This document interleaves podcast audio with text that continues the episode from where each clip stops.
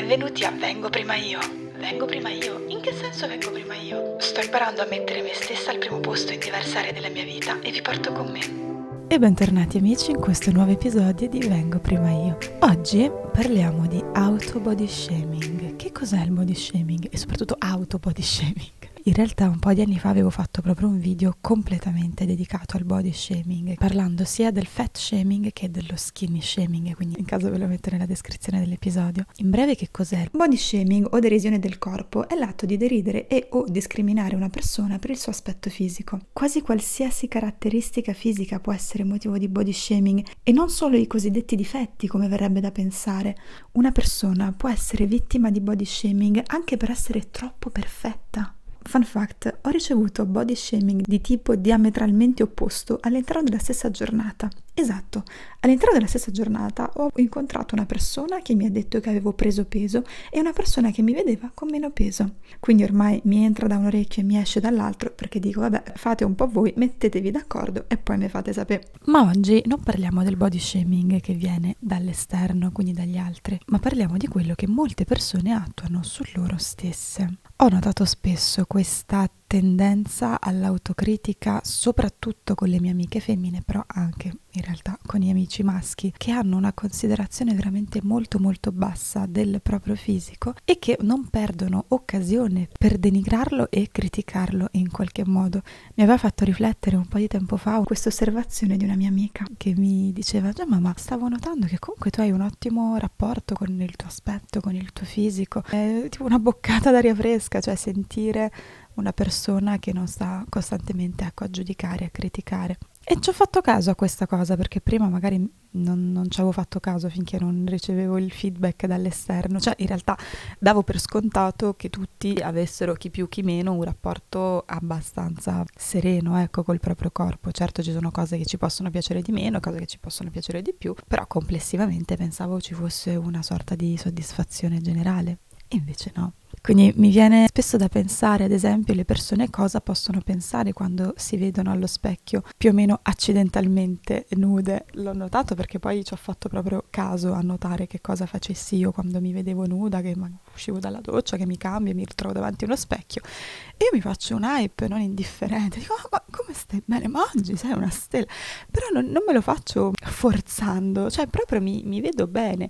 E quando dico queste cose, soprattutto alle mie amiche, dicono: eh, Ma tu sei già figa di tuo, c'hai il fisico, c'hai le cose. Oddio, adesso come sono io non c'entra niente perché veramente quello che conta, e lo so che mh, è difficile entrare in questa prospettiva, ma quello che conta è la percezione di noi stessi. Ci sono tantissime donne, ragazze, uomini bellissimi o bellissime, ma che non riescono a vedersi per quello che sono. Ci sono tantissimi casi, ecco, di, di VIP, di supermodelle stupende che però soffrono di body dismorfia e si credono brutte. Poi dall'altro lato ci sono persone, non voglio dire brutte, ma persone che per quelli che sono gli attuali canoni della società non ci rientrano in qualche modo, ma che si ritengono dei dei scesi in terra.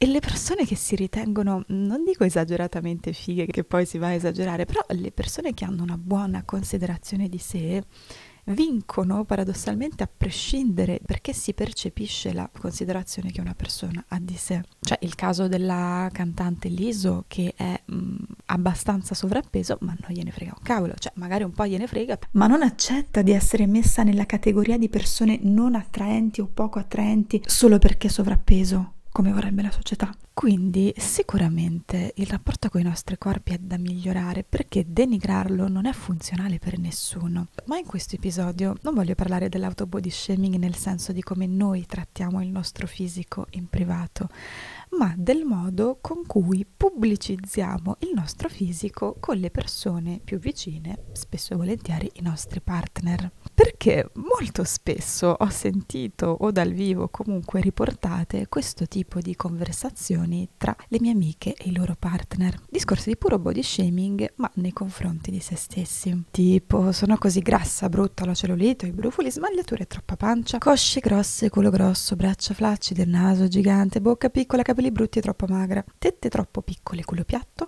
troppo alta e via così. Ma come fai a stare con me? Ci sono un sacco di ragazze molto più attraenti e questo episodio è dedicato proprio a questo tipo di discorsi, il self, l'auto body shaming nei confronti di altre persone. Ma qual è il motivo per cui molte persone spesso intavolano questo tipo di discorsi con i propri partner? Alcuni lo fanno perché hanno bisogno di costanti rassicurazioni sul proprio fisico e oppure hanno il terrore che l'altra persona possa arrivare a pensare queste cose in maniera autonoma e quindi scongiurano così questa possibilità dicendo guarda, no surprises, niente sorprese, io già così, già ce li ho questi difetti, non è che ti svegli un giorno e mi dici ah ma tu c'hai i brufoli, io te l'ho detto dal primo giorno che c'hai i brufoli, quindi non ci pensa proprio. Però qualunque sia il motivo di questo auto body shaming col partner, trovo che sia altamente disfunzionale. Ma perché? Perché? Perché magari per qualcuno può funzionare, hanno il partner che costantemente dice ma no, ma guarda che se sto con te, ma no... Allora, ho ideato questo esempio, mi è piaciuto un sacco quando ci ho pensato per rendere un po' l'idea. Allora, immaginate un commerciante d'arte, un gallerista che appunto ha la sua galleria e riesce a vendere a un collezionista un importante quadro. Per festeggiare la vendita, il gallerista va a cena col collezionista e durante la cena inizia a dire frasi del tipo guarda che hai fatto proprio un acquisto del cazzo comunque, eh, quel quadro è una fregatura. Altri artisti sono molto più bravi e più economici, ma poi l'hai visto con questa luce, si vedono tutti i difetti. Ma sei sicuro di essere un collezionista d'arte? Ma sei cieco che hai comprato sto schifo? Sei proprio un incompetente perché io non l'avrei mai comprato e sei pessimo perché non riesci nemmeno a capire quando un oggetto è difettato. Come posso fidarmi di te? Sì, sì, fai sesso con me, il che dice poco in fatto di uomini. Quindi un completo boicottaggio e autosabotaggio della nostra vendita. Al che il collezionista, magari fino a quel momento, se anche quel quadro avesse avuto uno o due difetti, non li aveva notati, non li aveva proprio visti, perché si era innamorato di questo quadro. Era bellissimo. Però con un costante bombardamento di questo tipo, che va sulla frequenza, quel quadro fa schifo, guarda il difetto qua, oggi guarda quest'altro difetto che ho di qua, quello di ieri sembra niente in confronto a quello che è oggi, ma tu sei proprio scemo. Un costante, mm, una costante trasmissione di questo tipo.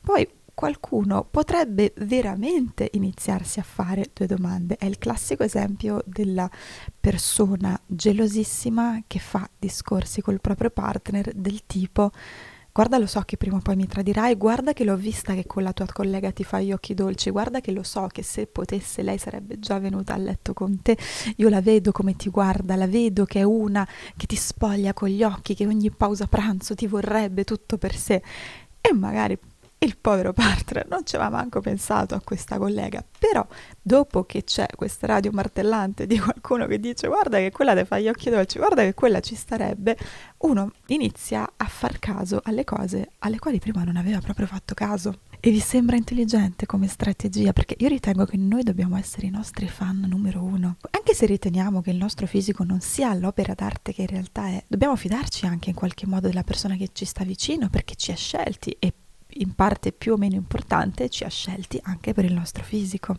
Quindi sarebbe molto più sensato fare dei discorsi tipo ah guarda ho preso questo vestito che mi sta proprio bene, mi valorizza questa, questa e quest'altra parte, vuoi vedere come mi sta? Fare discorsi più di hype del nostro fisico. E qualcuno potrebbe dirmi eh Gemma io capisco ma riuscirò a pensarla così solo se quando perderò i tot chili oppure mi rifarò questa cosa, oppure avrò la pelle pulita, avrò il bubble butt Purtroppo però non funziona così anche perché tantissime persone che si sono rifatte anche tutto quello che volevano rifarsi, alla fine non è comunque aumentata la stima nei confronti di loro stessi. Io ho un ottimo rapporto col mio fisico, ma questo non significa che reputo ogni mia caratteristica la migliore in assoluto.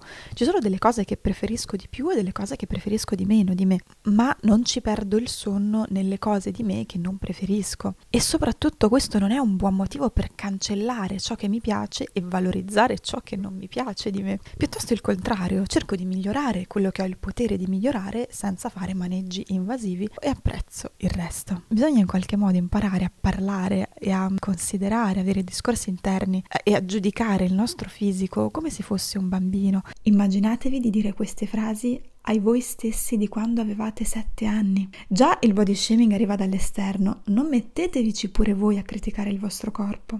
E se lo critichiamo, se gli parliamo male, ma fa, fa, schifo pure oggi, anche oggi ho la cellulite, ma faccio proprio cagare, ma che schifo. E il bambino si, si, si indispettisce ancora di più in qualche modo. Invece bisogna dare fiducia e dare stima al nostro fisico a prescindere. Una cosa ad esempio che non preferisco, però poi dipende, a volte mi piace, a volte no, è il colore della mia pelle in inverno. Mm, solitamente divento molto molto molto bianca, quindi una cosa che mi è piaciuto fare ultimamente è farmi tipo le lentiginine con l'autoabbronzante che mi durano più o meno una settimana, così anche trovo ancora più piacevole guardarmi anche senza trucco, magari in inverno invece gli anni passati se um, in inverno non avevo il trucco mi vedevo molto molto bianca, quindi tipo questa è una cosa che ho il potere di modificare anche se per un po' di me che non è eccessivamente invasivo e che mi fa sentire ancora meglio con tutto il mio corpo. E basta col chiedere al nostro partner buio pesto per avere rapporti ravvicinati, oppure no, oggi no, sono grassa.